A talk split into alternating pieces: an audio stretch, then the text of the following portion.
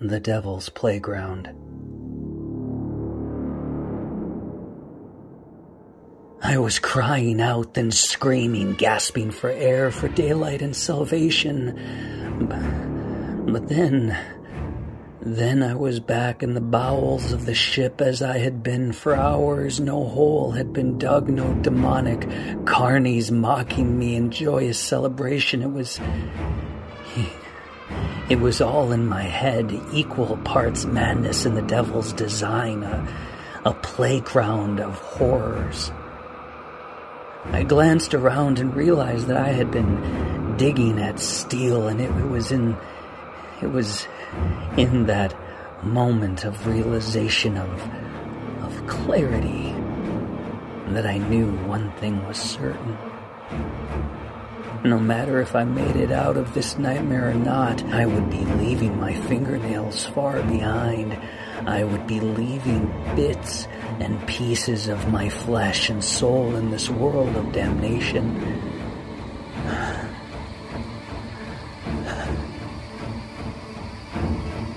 The offering. The Gospel of Conroy, paid in full.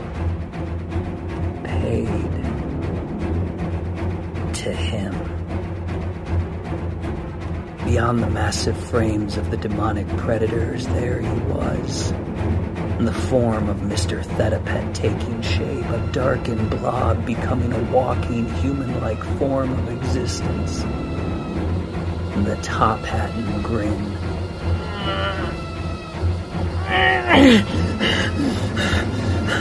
I, I levered my body off of the floor at the sight of the devil's approach, and I almost choked on what had been churning in my stomach. I could feel bile forcing its way into my esophagus. I groaned crazily defiant to the end, and as I, I looked the devil in the eyes, ignoring the fact that my vision was blurring from the loss of blood, and I, I, couldn't I couldn't discern if the hallucinations were a part of it or not. Those eyes. And The devil's eyes looked directly into my own, and they were filled with an evil so palpable it projected ripples into its red irises like heartbeats of acid. They could have leaked like the yolk of a broken egg into my own, blinding me it was a literal manifestation of hate, and, that, and that was why I thought I was hallucinating.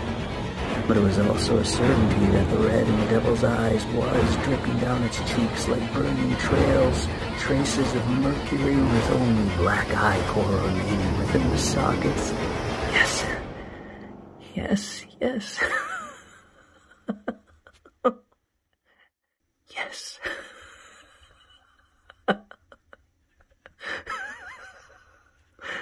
yes, yes, I, I, I, I was crazy, and none of this was happening. Mm-hmm. Yeah, sure. Sure, that had to be it. Why the hell not? My sanity had become as flawed as my grandfather's, shattered like a mirror.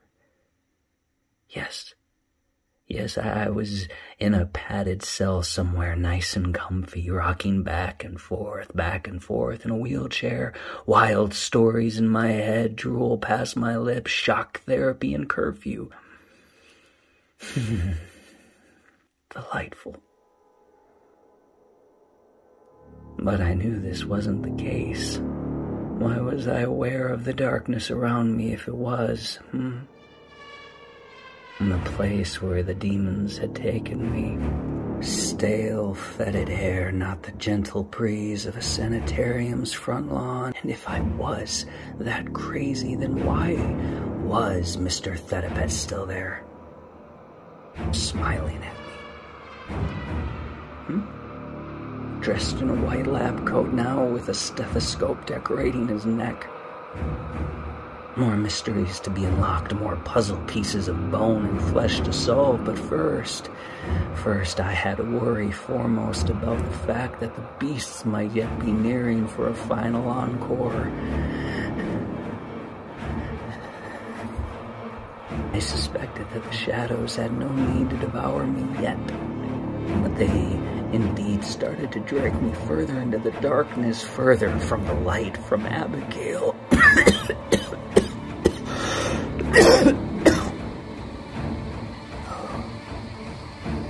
That's not a good sign. I couldn't question why my throat was too raw. Regardless, their replies would have only been snarls of rage. Perhaps they would keep me in privacy away from the eyes of the real world. I wanted to gather my voice long enough to ask if Mr. Thedipet was too much of a coward to kill me himself. I wanted to, I wanted to be defiant to the end, and so I said nothing, forcing myself to remain calm in my final minutes or, or hours, whatever. Accept your fate, Randy. Go out like a man, like Papa. But as Mr. Thedipet knelt over me like a demonic moral judge, that damn grin ever present, I, I, I felt a searing pain in my chest, my, my, my, my back, and then my forearms. The devil was reaching past sinew and muscle for my soul. At, at least it felt as if that was what was happening. Ah! Ah! My God. I said, so simple. So simple to the point. No more words were needed. Mr. Thedipet replied through his grin. No, no, no. Such a pity that you buried him. God does not hear the sinners. I wanted to be brave. I wanted to be brave, but but the devil was now devouring chunks of my flesh.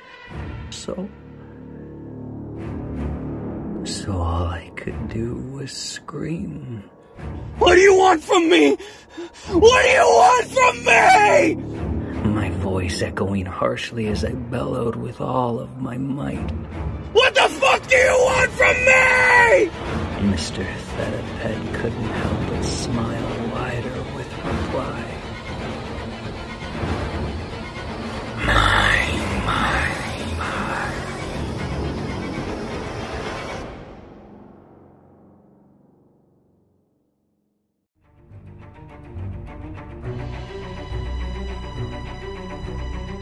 Whispers in the Cries. Written and performed by Matthew Ewald. Produced by Star Chaser Productions.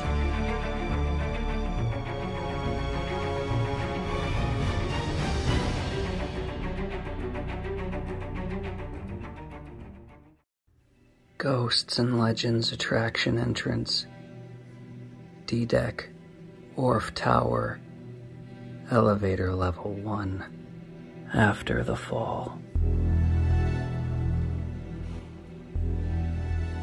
Abigail paced back and forth across the cement floor. She knew I would have entered through these doors because this was where the paranormal shipwalk tour began. It was also the area where a tour was given to relate the story of war brides during World War II, about the fitting of the anti aircraft guns, the 70th anniversary of its maiden voyage, and more recent events. It was all history and sepia captured in the gritty black and white of memory, where she stood before these massive double doors, and God, how they hadn't loomed so large before. was where the Queen Mary's storied history was left behind to be replaced by that of the paranormal. This is where it began. She knew that I had to have stepped through these doors. There is no other way. I didn't necessarily have to exit through them, though, but I could have easily exited through the first class swimming pool area. That is, if I could find my way, as the ship truly was a maze and non-linear path of darkness and shadows, but it was something in her gut. Something she felt all the way down to the marrow in her bones, something that told her I would be back. That I would be released from whatever torments lie beyond. I would come back into the light of day through these two doors. Now, four, or was it six hours later, she wasn't so sure. That was how long she had waited. Hours. Hours that felt like an eternity. And then those doors exploded open. And the bloody mess that remained of me of a Randy Conroy toppled through. Abigail could only see the huge amounts of blood, hear my never ending screams, and stare into my eyes that were permanently wide in fear and pain. Gulping down the air to the point of hyperventilation, I fell into her waiting arms as she pulled me close, and my screams, continued screams that could wake the dead. It was the worst sound she had ever heard. People gathered, hearing the commotion, and security personnel raced toward us. Somewhere in the distance, police and EMTs were already dispatched. My body steamed with heat, yet it was cold to the touch, like, like a dead body released from hell. I was on the same path that the angels were, the angels from the hellish nightmare of carnies and demonic Nazis. Yes, I, was like the angels, forever falling and sheared clean of all that made me whole. Abigail was crying and screaming herself. I could hear the what had happened. My God, what had. And through my bloody screams, I could only mutter. Get me off this ship!